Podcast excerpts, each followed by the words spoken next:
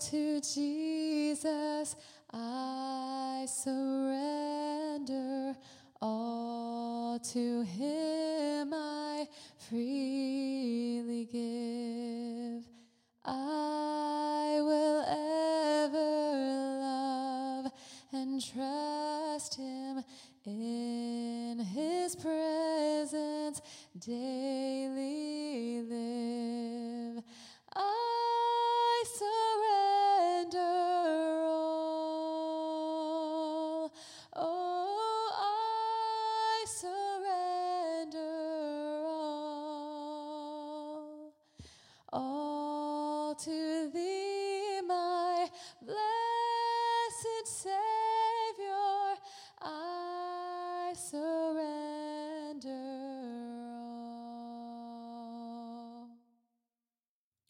As we continue in Psalm 119, we've come to verses 113 through 120. Now, the theme of these verses are how to be different, how to be unique, how to be set apart. And we will break it down into three sections. Um, the first section is that we are called to be, we are to be set apart, verses 113 through 115. And in that, we are supported, verses 116 through 117. And in all of this, it is a calling that is very serious, 118 through 120. So those are our three words set apart, supported, serious. So, this first one, what does it mean to actually be different, to be weird, to be set apart? You know, in the one sense, our culture loves to celebrate and exalt the weird ones. You can think of the Apple campaign where that's what we celebrate the weird ones. New book just came out that's real popular called Weird How to Tap into Your Superpower of Uniqueness. And we like to pretend that we are the most inclusive culture on the planet who loves to celebrate the weirdness of people. But as anyone with but as anyone with basic common sense can tell, our society only celebrates a certain type of weirdness.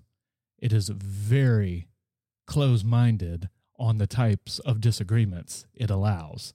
It celebrates weirdness as long as it's on its terms. And here in 113 through 115, we see the distinctiveness, the uniqueness, the set apartness of God's people. And it's a uniqueness that has an inward component, an upward component, and an outward component. And each of the three verses illustrate those. So look first, verse 113 I hate those who are double minded, but I love your law.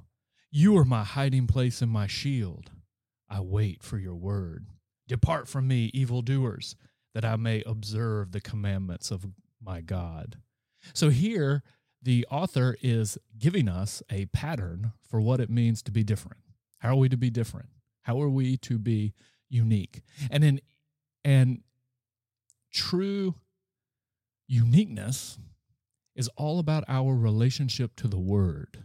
In each of these three verses, our distinctiveness is secured and demonstrated as we wait, as we love, and as we preserve in God's revealed truth. It's not a case of just being uh, different, like we're just odd, but it's a difference which arises from following a different code, from having a different commitment, a different source, loving a different reality. So let's look at the first one the inward weirdness. Notice it comes from what you love and what you hate. I hate those who are double minded, but I love your law. And this is a great challenge. True Christian uniqueness comes from loving what God loves and hating what he hates. Man, you want a prayer that will really make you weird as you pray, Oh Lord, help me to love what you love and hate what you hate. Now it's interesting, notice who he hates. It's the double minded ones. This is an interesting word. It's kind of hard to translate. You could uh, translate it a couple different ways. It's actually the image of a branch that has been split into two. So it was kind of one branch, and then a, there's a part that's been split off from it. So the double minded, or you could translate the duplicitous, or those who are divided. See, what they're trying to do is there is something that should be straight, and they're actually trying to bend it so now it looks crooked. So it's a broken branch. They're making crooked what God has made straight. They're trying to make murky what God has made clear. He hates that. But then notice he says, What I love, I love your teaching, God's teaching. So the first way we're called to be different is what we love and what we hate. But then next, notice the next component, the upward component, verse 114. You are my hiding place and my shield. I wait for your word. You're my hiding place. You're my refuge.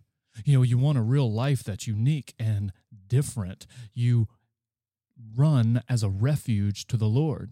You know, if you really start to think about the number of false refuges that we have, false places that we run to when life is hard, when the world's difficult, when responsibilities mount. I mean, we run to food, we run to ideology, we run to hobbies, we run to our basement, we run to the store. There's so many refuges that we run to. But if you really want to be different and unique, the Lord is my hiding place, my refuge.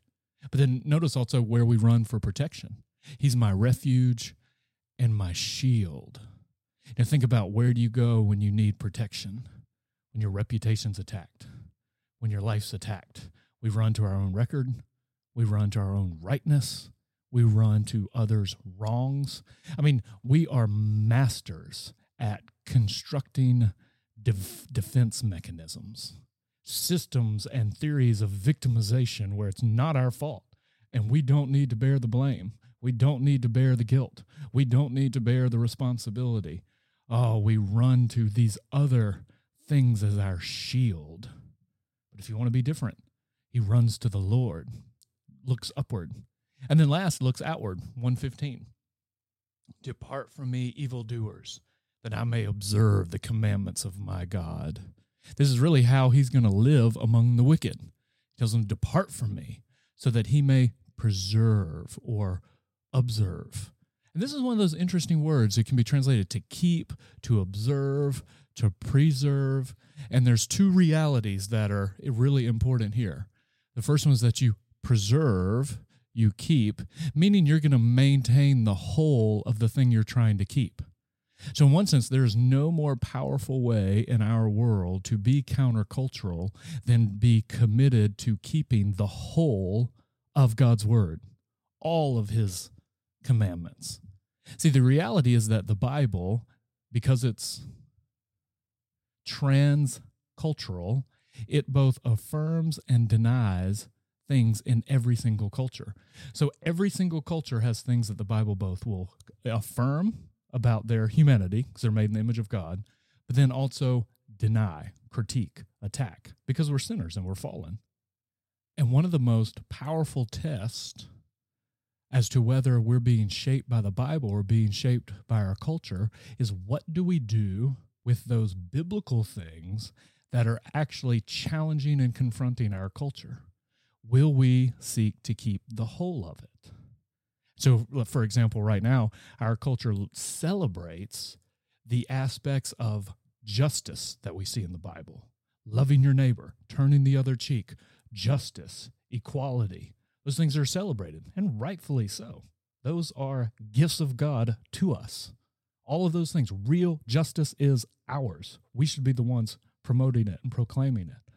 But what our culture despises is the biblical notion of sexual ethics. It mocks it. It actually tries to turn the biblical truth of biblical justice against the biblical truth of sexual ethics. It actually tries to say you're being unjust, according to the Bible, if you maintain the sexual ethics of the Bible. And so it's a clear example of how one element is praised and one element's attacked. But here, if you want to be different, you maintain both. It's difficult. But the second reality with keeping is not just that you keep the whole of it, but you keep it keeps all of you. It's all of you are invested in it. So, here in this first section, we see a powerful game plan for how we can truly be the weird ones.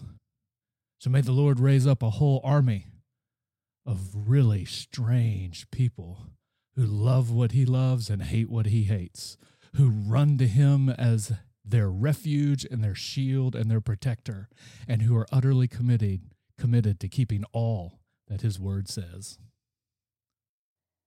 Praise God from whom all blessings